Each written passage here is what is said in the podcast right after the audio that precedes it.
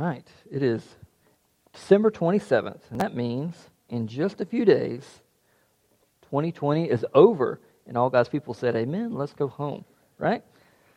Um, well, like as we always tend to look forward to a new year around this time, because New Year's represents uh, a time where we can reflect on what's to come. Uh, it signifies a sense of renewal. It feels like a reset of sorts. We make resolutions. Uh, this year, probably more than any, we're looking forward to 2021. Um, now, last week, Gary shared some funny descriptions of the year 2020, and because I like to beat a dead horse, I've done and looked up the same. So uh, here's just a few more for your enjoyment. Uh, in uh, back in early December, uh, Twitter asked all of its followers to describe 2020 in one word. There were a ton of responses, uh, several from some big uh, some, from some big name companies. Uh, Netflix responded with, Why? YouTube said, Unsubscribe.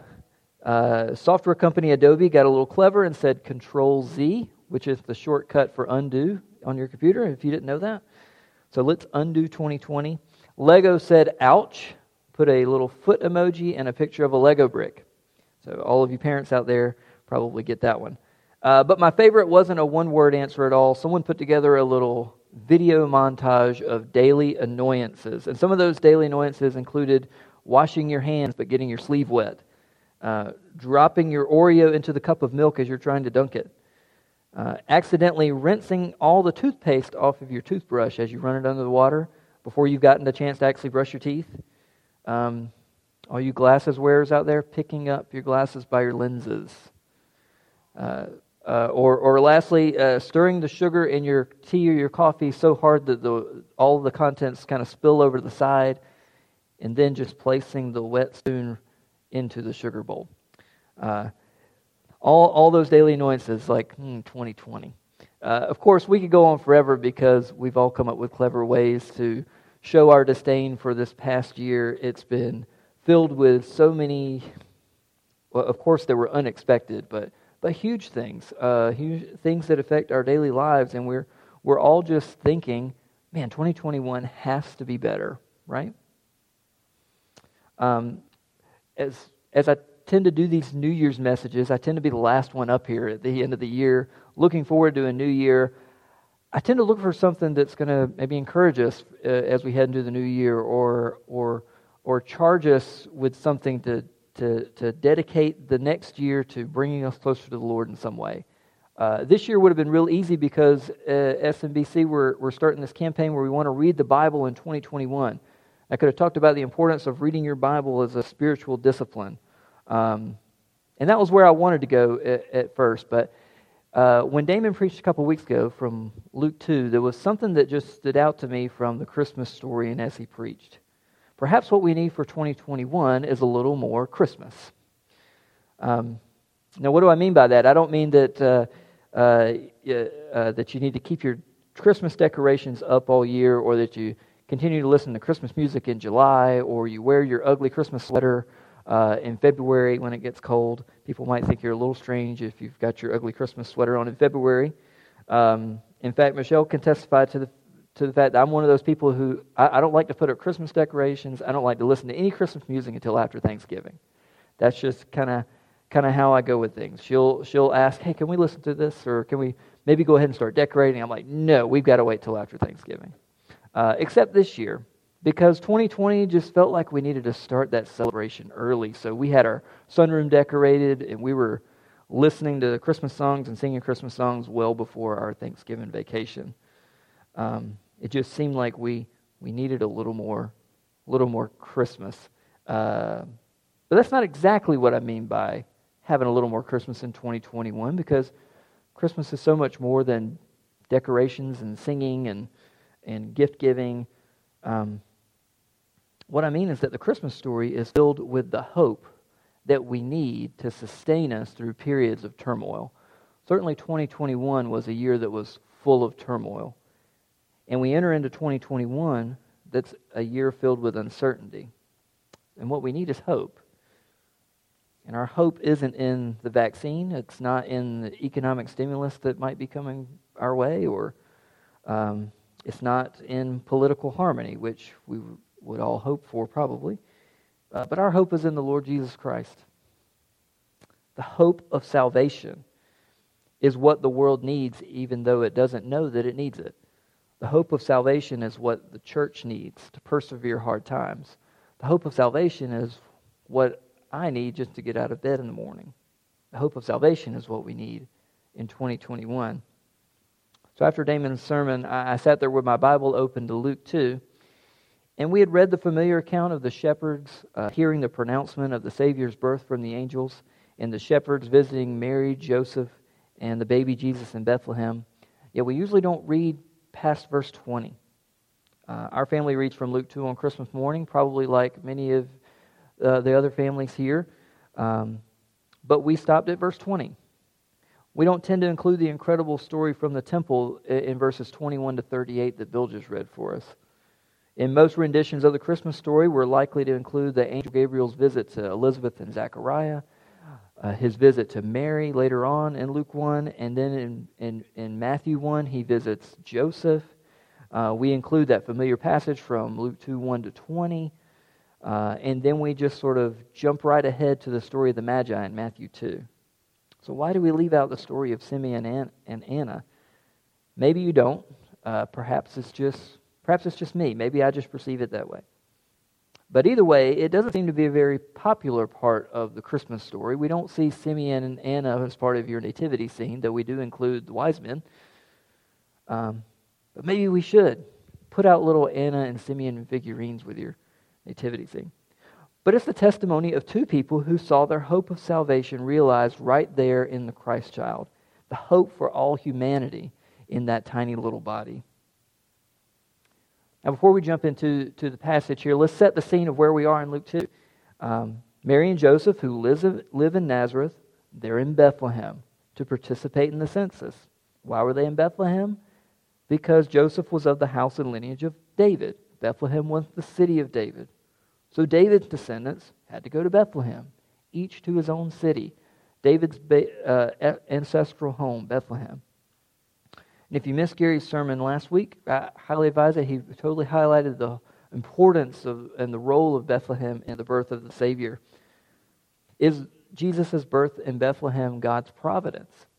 Yes. Only Joseph would have been required to register for the census. Mary didn't have to come along with him. Um, Perhaps she knew that she was about to give birth and, and wanted to make sure she was by her husband's side in case that happened. They were in Bethlehem.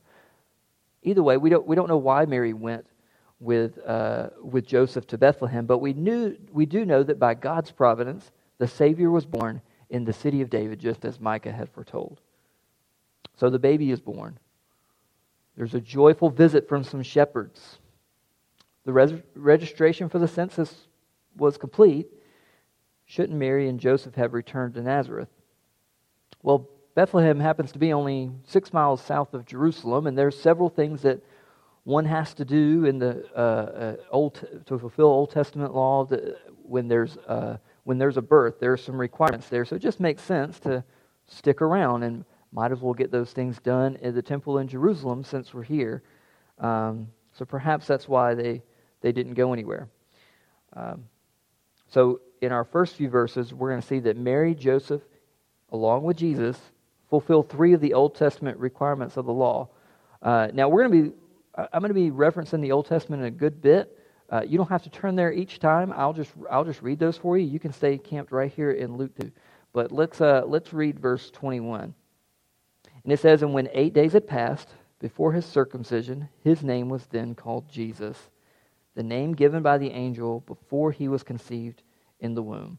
So this first one's pretty familiar to us. We have eight days after Jesus is born, he's circumcised according to the instruction that the Lord had given uh, Abraham in Genesis 17:12, which says, "And every male among you who is eight days old shall be circumcised throughout your generations."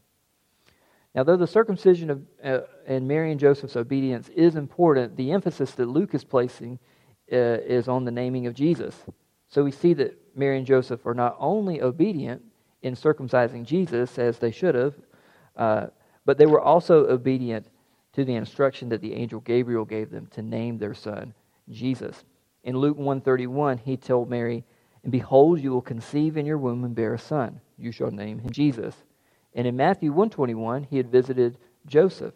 And he told her, She, Mary, will bear a son, and you shall call his name Jesus, for he will save his people from their sins. The divine purpose of Jesus is right there in his name. Jesus means Yahweh saves. He is the Lord's salvation. Um, it might be a bit strange if Mary and Joseph had decided to go a different route with naming Jesus. Um, the next two law requirements kind of run alongside each other in verses 22 to 24. So let's read through them all and then we'll, we'll separate those two out. Uh, verse 22 says, And when the days for their purification, according to the law of Moses, were complete, they brought him up to Jerusalem to present him to the Lord, as it is written in the law of the Lord. Every firstborn male that opens the womb shall be called holy to the Lord, and to offer a sacrifice to what was said in the law of the Lord a pair of turtle doves or two young pigeons. So uh, here, our setting seemed to shift a bit. Uh, perhaps the circumcision had taken place in Bethlehem, and now, now they were heading to Jerusalem uh, uh for, uh, for Mary's purification and Jesus' uh, consecration. For, um, so the, those, um, I'm sorry, so let's, let's look at the first one. Mary's purification actually comes from Leviticus chapter 12. And Mary would have been considered unclean following the birth of a child, uh, so she needed to fulfill the law's requirements in order to be purified. Leviticus 12, uh, verses 2 to 4 say this When a woman gives birth and bears a male child, then she shall be unclean for seven days, as in the days of her menstruation she shall be unclean. On the eighth day, the flesh of his foreskin shall be circumcised. Then she shall remain in the blood of her purification for thirty three days. She shall not touch any consecrated thing, nor enter the sanctuary until the days of her purification are completed. So, according to this, uh, our, where we are in Luke 2, that this is going to be 40 days uh, uh, after Jesus was born. That's 33 days after his circumcision. Notice that it said that she wouldn't have been allowed to uh, uh, touch any consecrated thing or enter the sanctuary. So uh, she hadn't been in the temple. She's just now going for the first time after the 40 days. Um, if she had given birth to a girl, all of those, uh, all those length of times would have been doubled. She would have been considered unclean for 14 days after his birth, and then it would have extended all the way to 80 days before she could, uh, she could do the, uh, the purification. So that's what verse 5 tells us. And then verses 6 through 8 in Leviticus 12 tell us what must be done at the end of those 40 days in order to be purified. When the days of her purification are completed, for a son or for a daughter, she shall bring to the priest at the doorway of the tent of meeting a one year old lamb for a burnt offering, and a young pigeon or turtle dove for a sin offering. Then he shall offer it before the Lord and make atonement for her, and she shall be cleansed from the flow of her blood. This is the law for her who bears a child, whether a male or a female. But if she cannot afford a lamb, then she shall take two turtle doves or two young pigeons, the one for burnt offering and the other for a sin offering. And the priest shall make atonement for her, and she will be clean. So we can conclude from our passage here that Mary and Joseph would have been considered poor. They couldn't afford the lamb. So they they offered the sacrifice of a poorer couple, right? The two young doves or two pigeons. Luke doesn't distinguish which one, but just to indicate that they they weren't uh, uh, they weren't wealthy enough to, to sacrifice a lamb, so they, they chose the two birds. But we still see that even though they didn't have much, Mary and Joseph made sure that they were obedient to the law, even if they could only offer the two birds. Uh, now, there's a little bit of a troublesome passage in not passage phrase in verse 22, and it says uh, it says their purification when the days for their purification. Now, Mary was the only one that was required to uh, uh, that needed purification. So who is the they referring there? That that's, indicates more than one person. So is it Jesus or Joseph? It's possible that Joseph could have been defiled by his unclean wife since they're married, but that's that's less likely the case. Probably what's happening here is Luke is using the word purification to refer to both, uh, both things that need to be done in the temple Mary's purification and Jesus' consecration. So um, so that's most likely what Luke is using that phrase for. Um, so then Luke goes on to say that Mary and Joseph brought Jesus up to Jerusalem to present him to the Lord as, as it is written in the law of the Lord. Every firstborn male that opens the womb shall be called holy to the Lord. So the consecration of the firstborn, we would find that in Exodus 13:2, which says this Sanctify to me every firstborn, the first offspring of every womb among the sons of Israel, both of man and beast, it belongs to me. And in Numbers 3, verse 13, Moses gives us a reason why the Lord uh, requires this. So it says, For all the firstborn are mine. On the day that I struck down all the firstborn in the land of Egypt, I sanctified to myself all the firstborn in Israel. From man to beast, they shall be mine. I am the Lord. So, why is all this here? Why, why all these temple rituals? Why are they in the Christmas narrative? Of course, one reason would be that this, this helps place Mary and Joseph and Jesus in the temple when Simeon comes along later. But I think there's further meaning here as well. They show Mary's and Joseph's obedience to God. One, one commentator pointed it out this way. He said, Luke's focus remains clear. He's presenting Jesus' family as obedient to the Lord, unquestionably pious. Thus, number one, they circumcised Jesus on the eighth day. Two, they gave the child the name mandated by Gabriel, and they acted according to the law with regard to number three, purity following childbirth, four, bringing Jesus to Jerusalem to be presented, and number five, offering the sacrifice for Mary's purification. These, quote, normal occurrences are laden with narrative purpose, redirecting attention to the plan of God, revealing again that Mary and Joseph are willing supporters of God's aim, certifying that Jesus will operate from within God's purpose.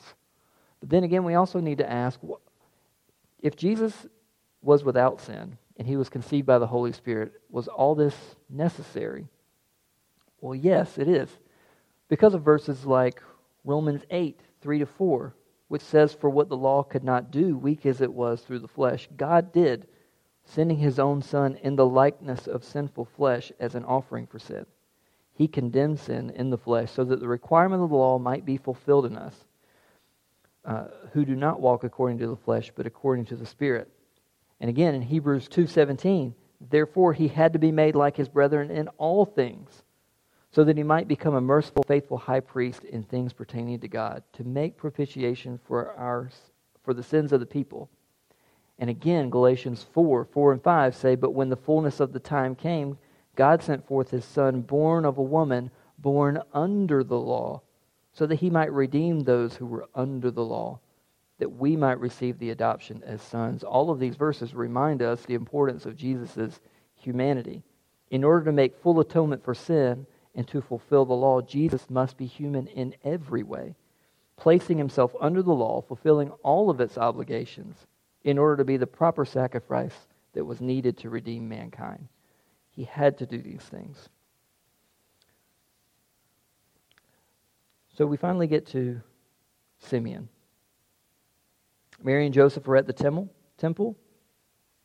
In verse 25, uh, uh, Luke tells us that there was a man in Jerusalem whose name was Simeon. And this man was righteous and devout, looking for the consolation of Israel, and the Holy Spirit was upon him. All that we know about Simeon is what Luke tells us in these next few verses. The first thing that stands out is that Luke calls Simeon righteous and devout. So Simeon was of excellent moral character character. By righteous, it means he behaved well towards other people. By devout, it means he behaved well towards God, fulfilling certain religious duties that were required. Um, last week, Gary had mentioned that before Jesus, God's people had lost all hope.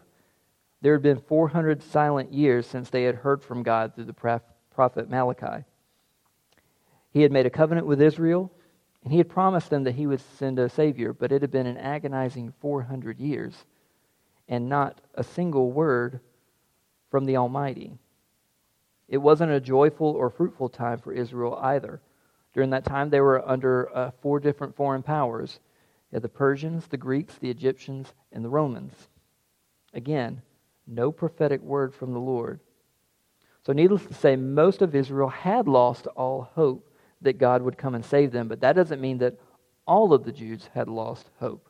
There seems to have been a small remnant of faithful Jews, of whom Simeon was a part, who eagerly anticipated the Messiah.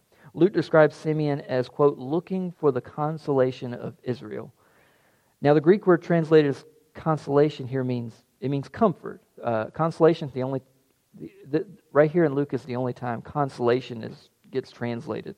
Uh, but every other occurrence, it, it, seems to be referring to comfort, uh, uh the comfort of Israel. And Luke's wording here, uh, it ties very closely to the messianic prophecies that we find in Isaiah. We're, we're actually going to see a lot of correlation between this narrative with, in Luke with Isaiah. Um, but listen to these verses. Isaiah 51 3 says this Indeed, the Lord will comfort Zion, he will comfort all her waste places, and her wilderness he will make like Eden, and her desert like the garden of the Lord.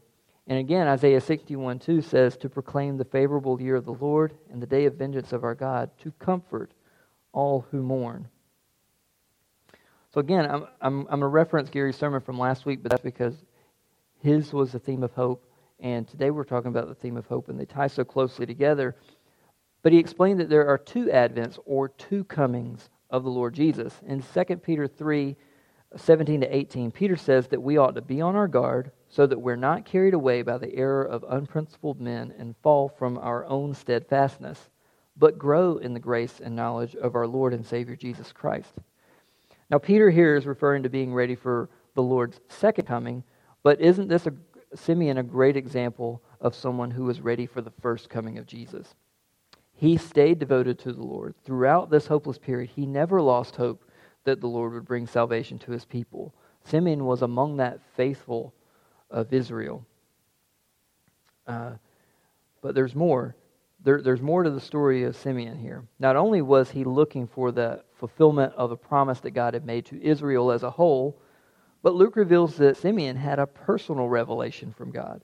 And that revelation was not simply to reassure Simeon that God was still going to send the Savior.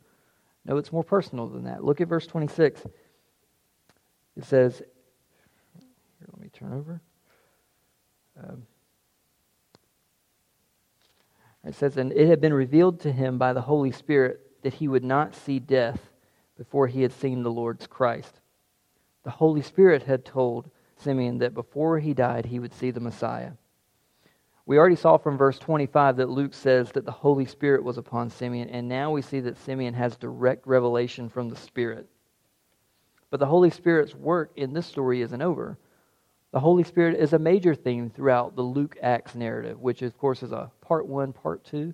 But, uh, uh, uh, and its importance here not only provides credibility to Simeon, but also illustrates God's providence.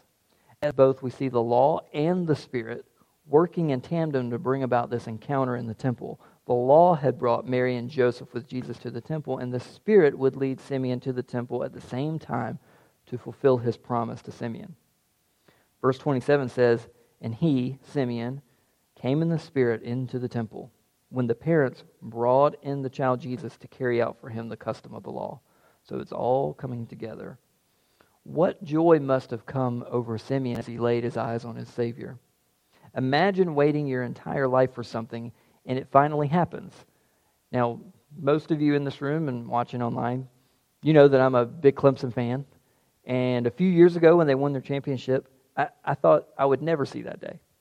Uh, the only other championship they had won was way back in the year that I was born, and they were stuck in this place of mediocrity. They weren't among the elite in college football or anything like that. It just seemed like a big, massive mountain to climb that I would probably never see. But on that night, I think it was like four years ago, I was so excited when that finally happened. It finally came true. I was, I was ecstatic. But what about like Chicago Cubs fans? If you know anything about their his- history, they won the World Series way back in 1908 and then they wouldn't win, win another championship or World Series until 2016. That's 108 years. Uh, you would quite literally have Cubs fans who would be in their 90s, maybe even over 100 years old, who had never, ever seen their beloved Cubbies win a championship. And they had been waiting their whole life for it, and it finally happens. What joy must have come over those fans on that night. And and this is just sports. Now, I love sports, but let's be honest, sports, it's, it's just a game. Here, Simeon had waited his entire life for the Savior of Israel. God had even told him personally that he wouldn't die until he had seen the Lord's Christ. And then on this faithful day, there he is. How does Simeon respond to laying his eyes for the first time on his beloved Savior? Look at verse 28. then he took him into his arms and blessed God and said, Now, Lord, you are releasing your bondservant to depart in peace according to your word. For my eyes have seen your salvation, which you have prepared in the presence of all people, a light of revelation to the Gentiles, and the glory of your people Israel. And his father and mother were amazed at the things which were being said about him. He's basically saying, Lord, now I can die in peace according to the promise you gave me. I can die peacefully knowing that the promised Savior has come. And the language here is a bit like a slave being freed from his duty. Simeon would have been on watch in the dark, deep, dark night, looking for, looking for the Messiah. And then he finally comes. He announces the arrival, and then he's dismissed. Simeon's work is done. He announces Jesus as the Lord's salvation. He proclaims before those around him in the temple, including Mary and Joseph, that this is the promised one of Israel, the Savior the Messiah, the Lord's salvation.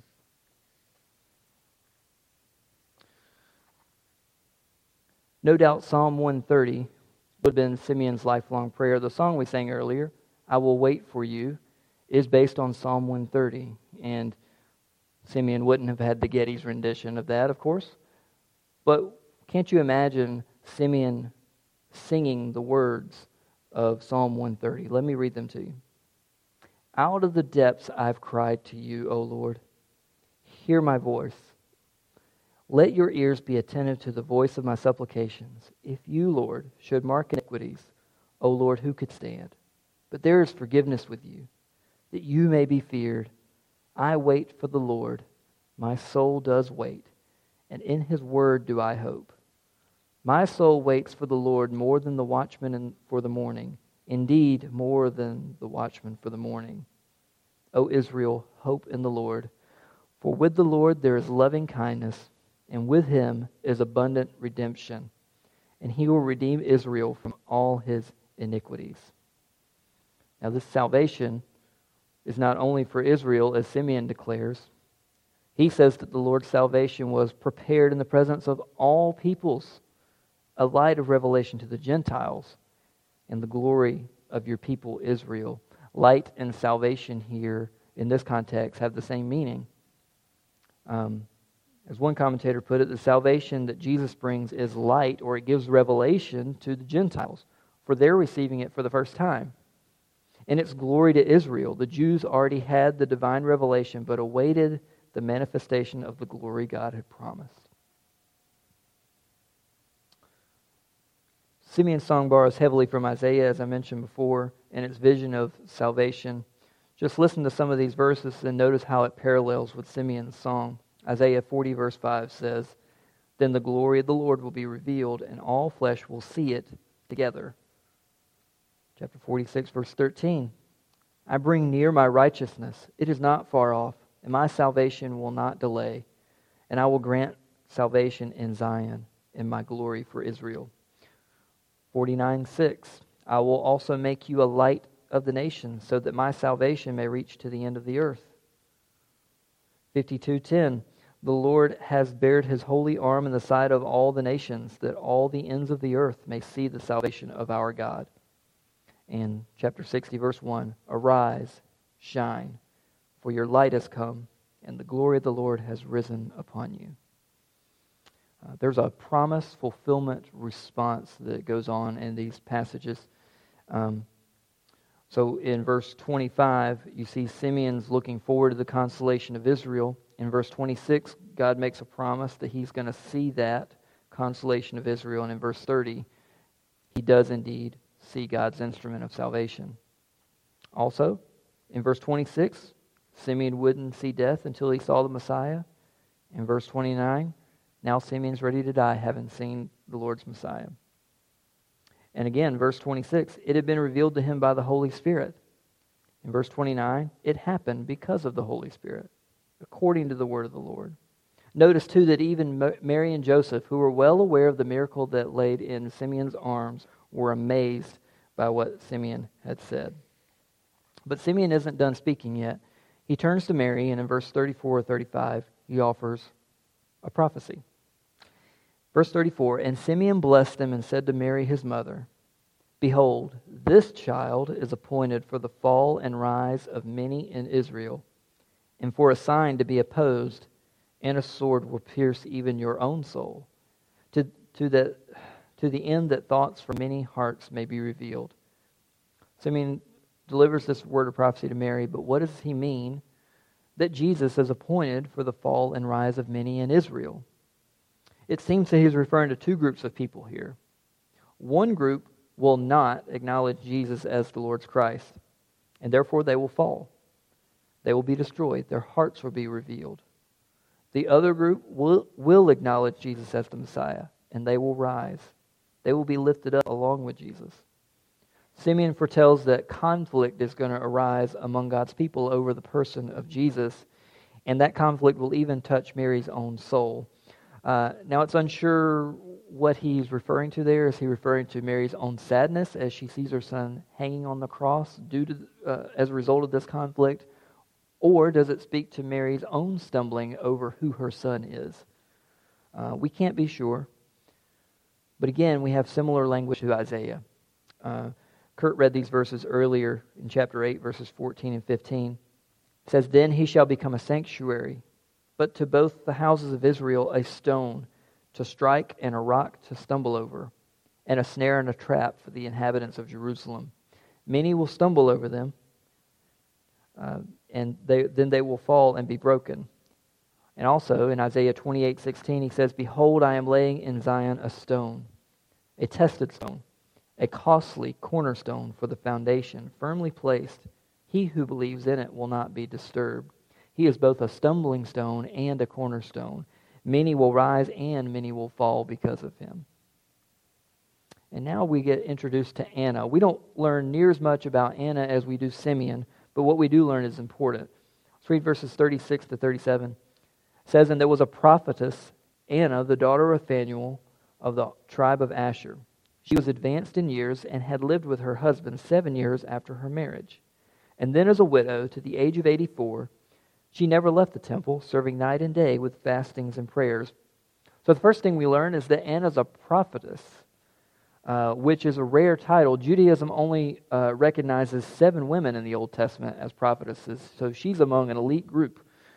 And as a prophetess, she would have given revel- God would have given revelations to her. So she's yet another credible eyewitness to the Messiah alongside Simeon.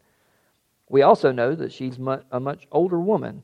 Uh, now, there's confusion about whether or not uh, Luke is saying she's 84 years old right now, or if she was a widow for 84 years after her husband died. Either way, that puts her in the upper range of age. Luke does refer to her as being advanced in years, so she's she never left the temple, serving as a. So, like Simeon, she too is a devout Jew. And there's no doubt that the two of them were part of that small, uh, same small remnant of Jews who had remained faithful and hopeful of a coming Messiah. And now, probably because she does know Simeon from that same group, she approaches him. Verse 38 At that very moment, she came up and began giving thanks to God and continued to speak of him to all those who were for began to speak to him to all those who were looking for the redemption of Jerusalem. So her response, it isn't portrayed as being over the top. She simply gives thanks to the Lord. She thanked the Lord for sending the Savior. There's no indication that she received the same revelation that Simeon did, that she would see the Savior before she died, but she knew of the promises that God would send a deliverer. Um, she wouldn't know whether or not she would see him while she was still on earth, but she knew he would come because the Lord had promised it. And there he was. She gave thanks.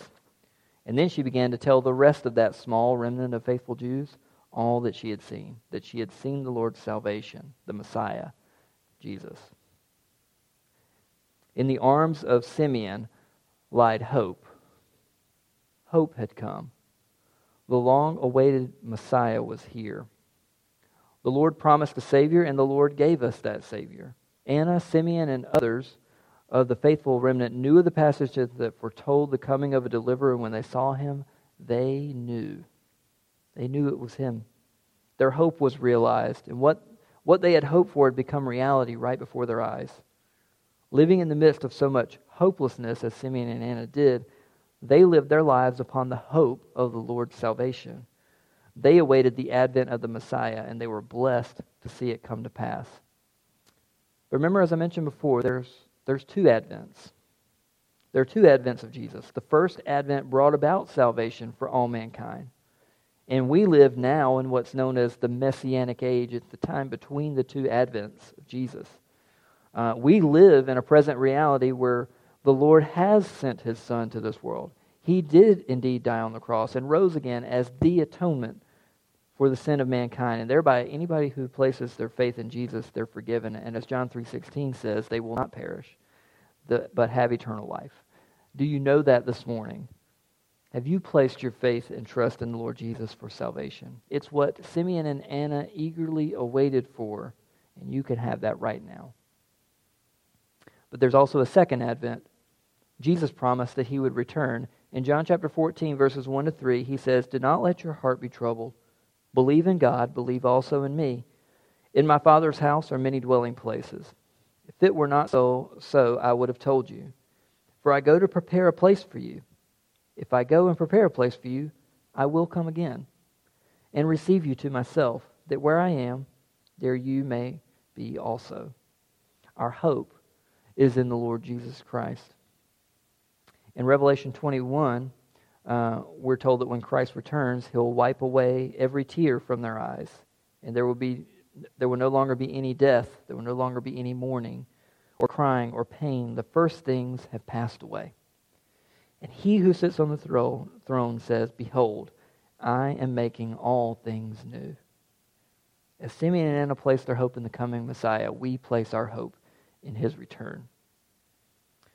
Uh, last week, Gary gave us a definition of biblical hope. He says, Biblical hope creates an emotional reservoir that we draw upon in hopeless times. 2020 has certainly felt hopeless. Earlier this week, I, I asked our staff in our staff meeting um, what they were looking forward to most in 2021. These were some of the responses. No more COVID. To be able to hug one another once again. Here, you know, here in the church, to greet one another. Normalcy. Longing for normalcy sounds like hopelessness to me. In these times, the hope of salvation, the hope of Christ's return, the hope of eternal life ought to be that emotional reservoir for us. Draw upon God's promises in these certain times. He promised a Savior, and He gave us a Savior on that night in Bethlehem over 2,000 years ago. He's promised that He will return and bring us home to glory. He will surely do it. My prayer for 2021 is, uh, is that, uh, that we would see that hope realized of Christ's return. How glorious would 2021 be if the Lord returned? Like Anna and Simeon, we would behold our precious Savior face to face. And uh, as we head into 2021, people are placing their hope in a lot of things. People are hoping in a vaccine. They are hoping in political parties and candidates. There, our hope isn't in civil unity. Our hope isn't in any of those things. Our hope is in the Lord Jesus. The passage Gary shared with us last week from Titus 2 is a great picture of how we ought to live in 2021. It says, For the grace of God has appeared, bringing salvation to all men, instructing us to deny ungodliness and worldly desires, and to live sensibly, righteously, and godly in the present age, looking for the blessed hope in the appearing of the glory of our great God and Savior Christ Jesus, who gave himself for us to redeem us from every lawless deed and to purify for himself a people for his own possession, zealous for good deeds? Are you looking for the blessed hope? Are you anticipating the appearing of the glory of our great God and Savior, Christ Jesus? Lord, we wait for you. And he says in Revelation 22, Yes, I am coming quickly. What a promise. Amen. Come, Lord Jesus. Let us pray. Dear God, we are thankful that you are a God who saves. We praise you for your faithfulness in the fulfilling of your promises. Just as Anna and Simeon longed to behold their Savior, and eventually you blessed them with that sight, we long for Christ's return, to behold our Savior face to face. But Lord, until that day, we pray that you would help us live our lives bringing glory and honor to the name of Jesus, looking and longing for the blessed hope. We pray that the blessed hope of Christ would sustain us in 2021, and we pray for your glorious return. We know that you will. It's in our Savior's name, Lord Jesus, that we pray. Amen.